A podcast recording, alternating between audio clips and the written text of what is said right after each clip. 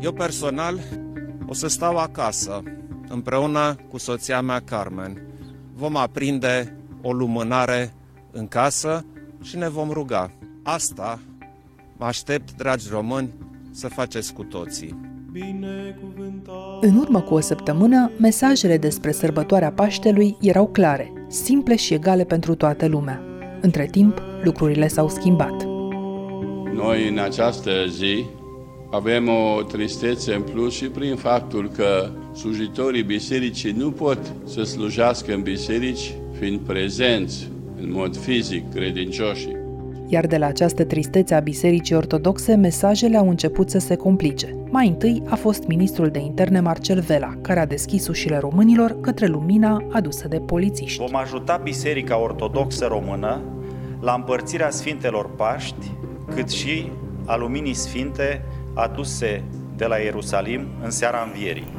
Această lumină este și pentru domnul Iohannis, și pentru doamna Iohannis, și pentru toți care au credință. Sigur, domnul Vela este un om de credință, l-am cunoscut personal. Dar bucuria arhiepiscopului Teodosie și a celor care voiau să întrerupă izolarea a durat mai puțin de o zi. Cuvântul de ordine este: stați acasă, altfel, după sărbători, vom avea înmormântări. Miercuri seară, comunicarea oficială a revenit la forma inițială. Credincioșii stau în casă și primesc simbolurile sfinte de la voluntarii bisericii. Sfânta Lumină, sosită de la Ierusalim, va fi distribuită în parohii de către personalul clerical și maximum cinci voluntari, sâmbătă, începând cu ora douăzeci.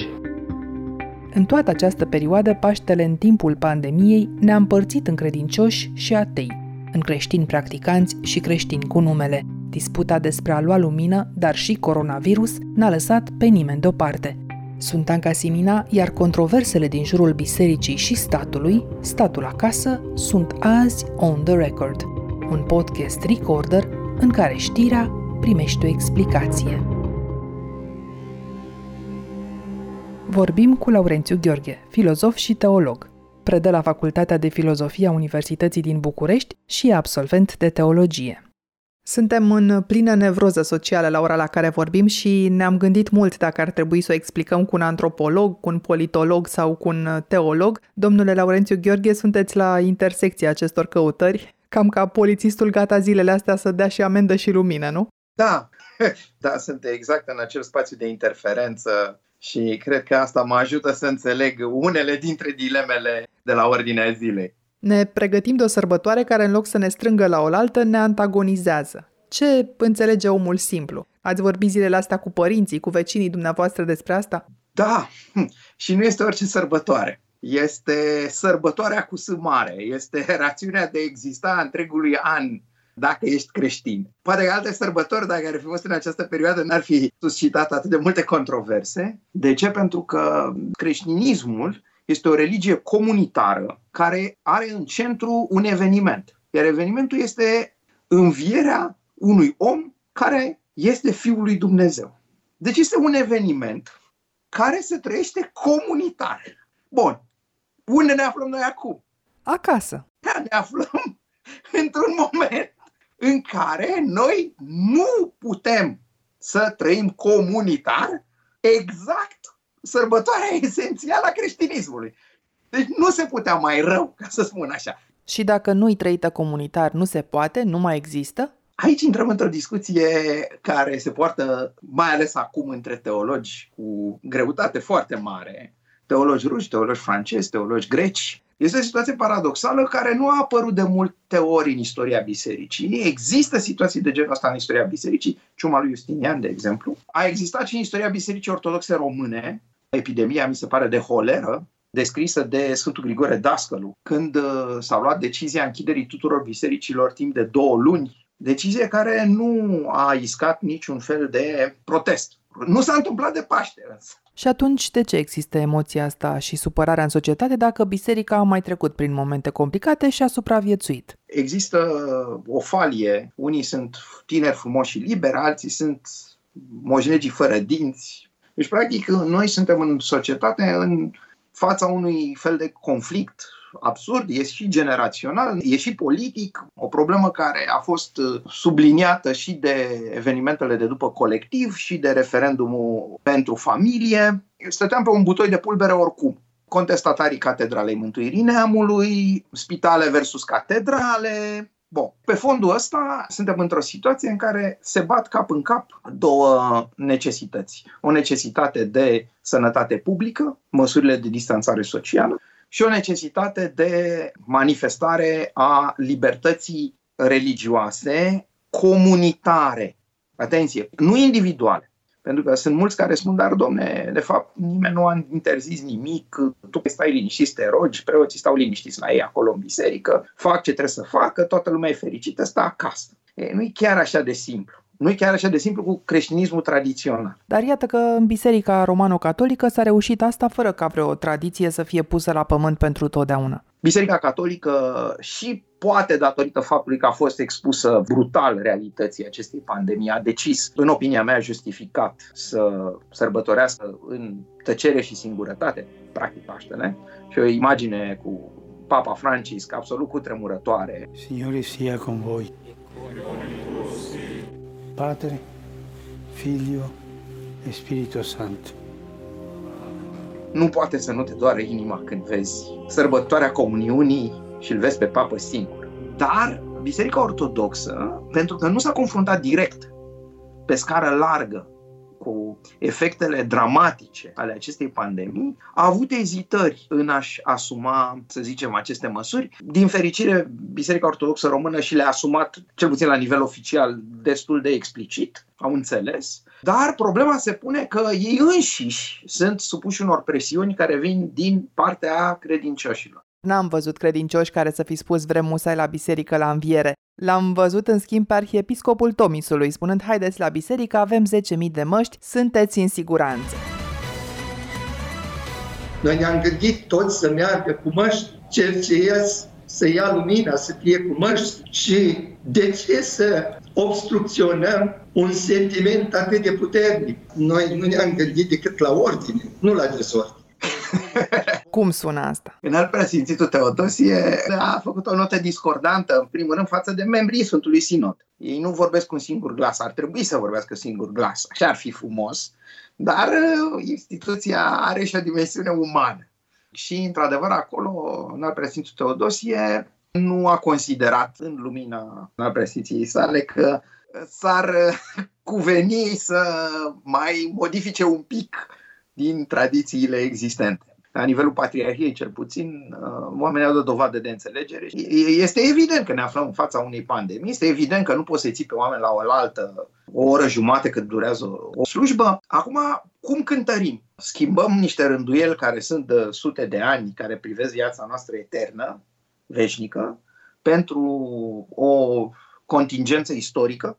Sau putem să privim lucrurile dintr-o cu tot o altă perspectivă, să spunem Dumnezeu are milă și ne iartă și ne iubește, hai să ne abținem că nu o fi foc, că uite și Sfânta Maria Egipteanca a stat ani de zile fără Sfânta Împărtășanie. În pușcăriile comuniste, da? Au fost momente de criză în istoria bisericii în care nu am putut să facem slujbe. Și nu s-a prăbușit biserica, că nu stă biserica doar într-un aspect al existenței ei. Dar le-a spus asta cineva ortodoxilor practicanți? Pe Papa Francisc l-am văzut, de pildă, în Vinerea Sfântă pentru romano-catolici, sunând la Rai unu și spunând nu este un happy end. Pronto, bună seara, Lorena, cum sta? Papa Francesco, ben trovato! Dar este compromisul iubirii. E ceva de neînchipuit pentru Patriarhia Română să dai un astfel de mesaj prin patriarh?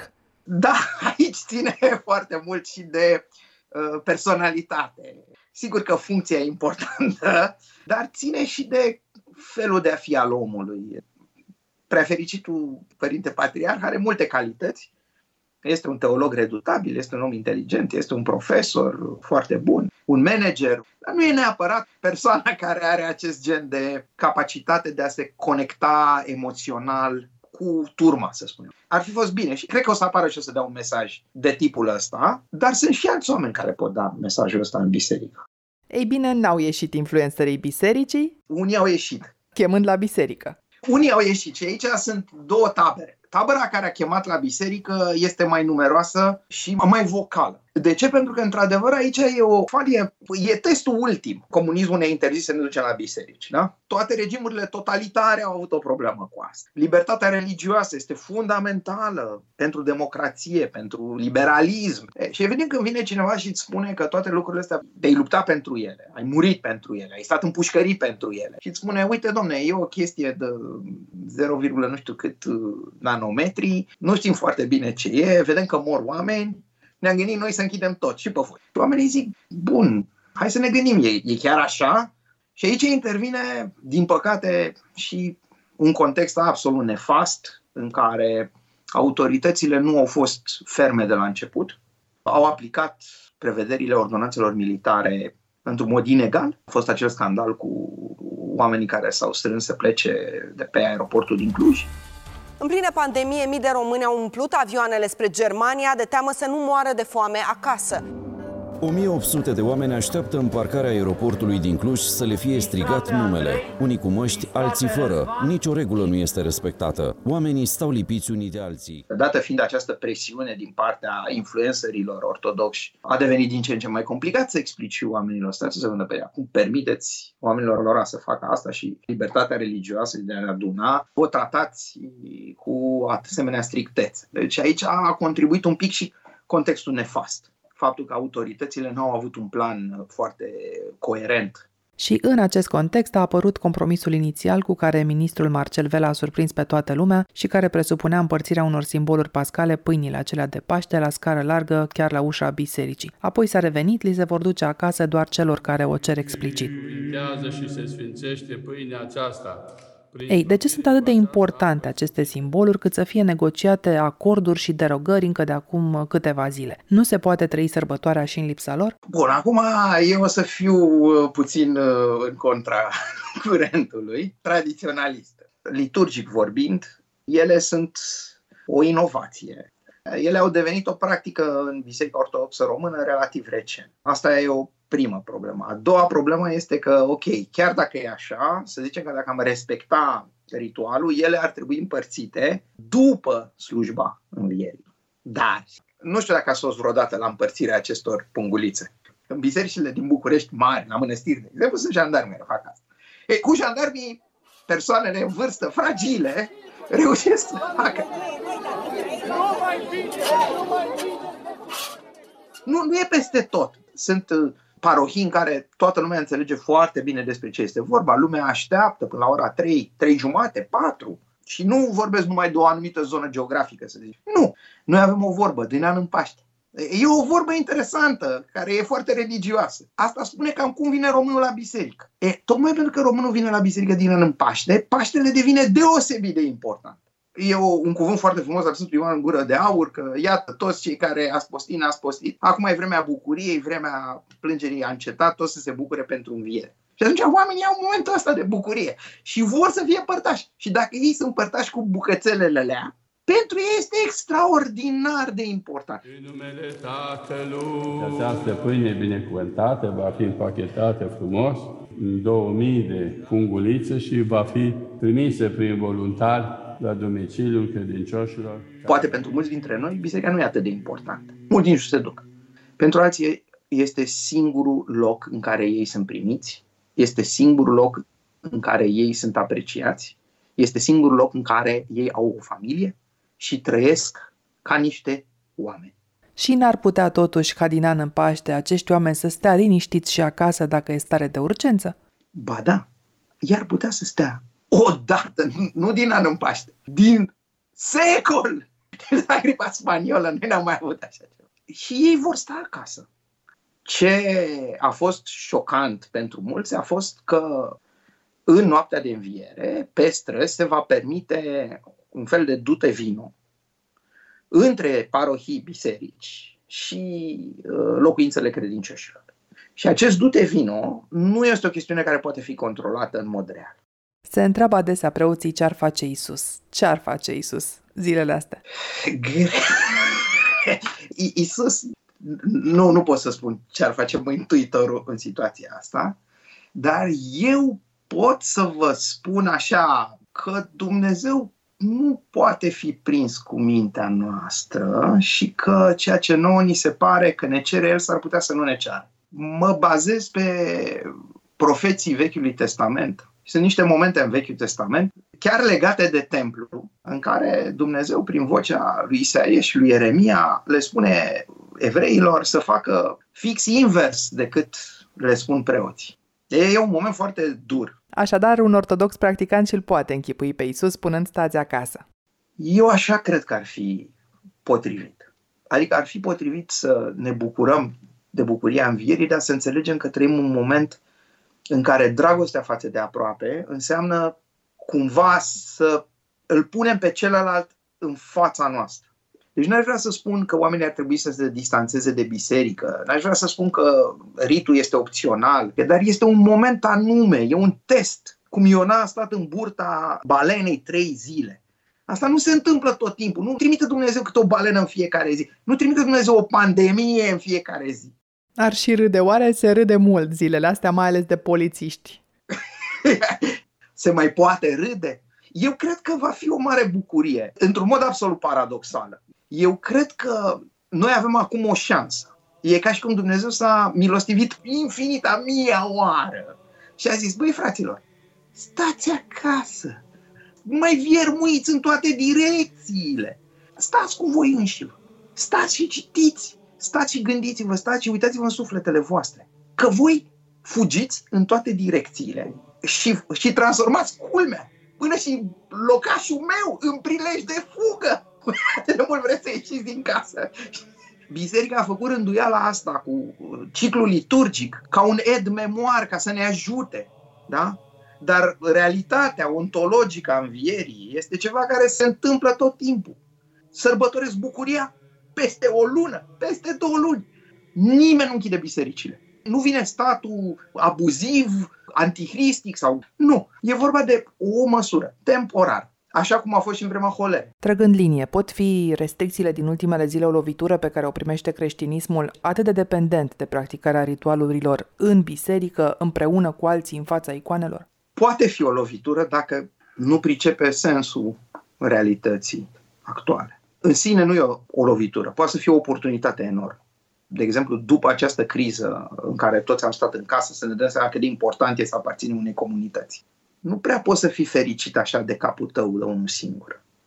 Grecii le spuneau ăstora idioți de capul lor, da? După limba lor. E deja evident, o vreme așa va arăta viața noastră, fără stadioane, fără mall-uri, fără concerte, dar și fără biserici. Se teme oare biserica de faptul că oamenii vor înțelege că își pot păstra credința intactă și în afara lăcașurilor de cult? Că îi va pierde?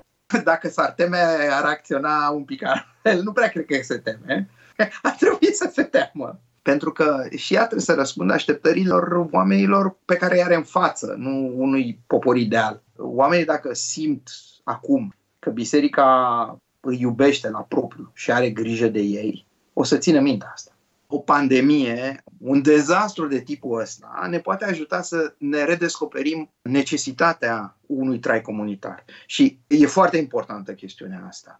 Poate nu se va articula la modul spiritual. Adică nu la biserică neapărat. Poate nu va fi la biserică, dar trebuie să fie undeva. Oamenii au un nevoie natural de comunități. Dacă nu se vor strânge la biserică, se vor strânge la yoga. Dacă nu se vor strânge la yoga, se vor strânge la voluntariat. Dacă nu se vor strânge la voluntariat, se vor strânge la fanii rock-ului, fanii manelelor. Adică în momentul când tu iubești aproapele și există o comunitate și oamenii aia chiar trăiesc împreună și depasă unul de celălalt, atunci lucrurile merg de la sine. Haideți să rezumăm. Cu ce rămânem după ce trece furtuna? Vom fi mai mulți sau mai puțin religioși în funcție de ce ne spune biserica zilele acestea, dar ne vom strânge cumva în jurul unei idei. Da, cred că pentru o parte însemnată dintre oameni, cum se va comporta biserica zilele astea va fi decisiv pentru relațiile lor cu biserica de după pandemie. Și cred că mulți oameni așteaptă de la biserică foarte mult.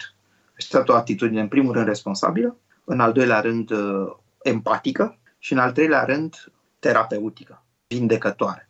Pentru că noi trăim acum niște momente în care multă lume suferă de panică și rolul bisericii a fost să aducă speranța, nădejdea, credința, dragostea, bucuria în sufletele oamenilor.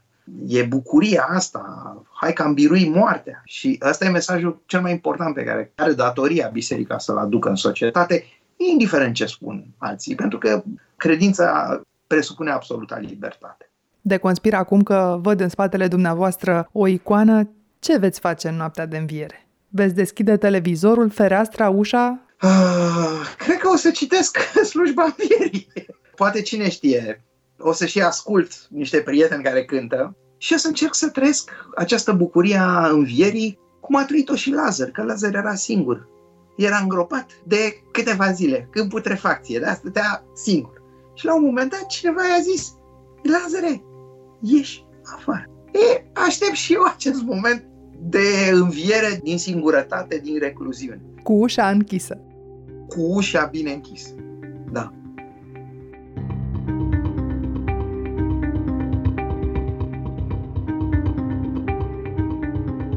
Ați ascultat On The Record, un podcast săptămânal produs de Recorder și susținut de Banca Transilvania. Ne găsiți pe Apple Podcasts, pe Spotify ori pe orice aplicație de podcast pe care o folosiți. Vă recomandăm să ascultați și podcastul B T Talks, disponibil pe bancatransilvania punct ro slash podcast. Eu sunt Anca Simina, ne reauzim vineri.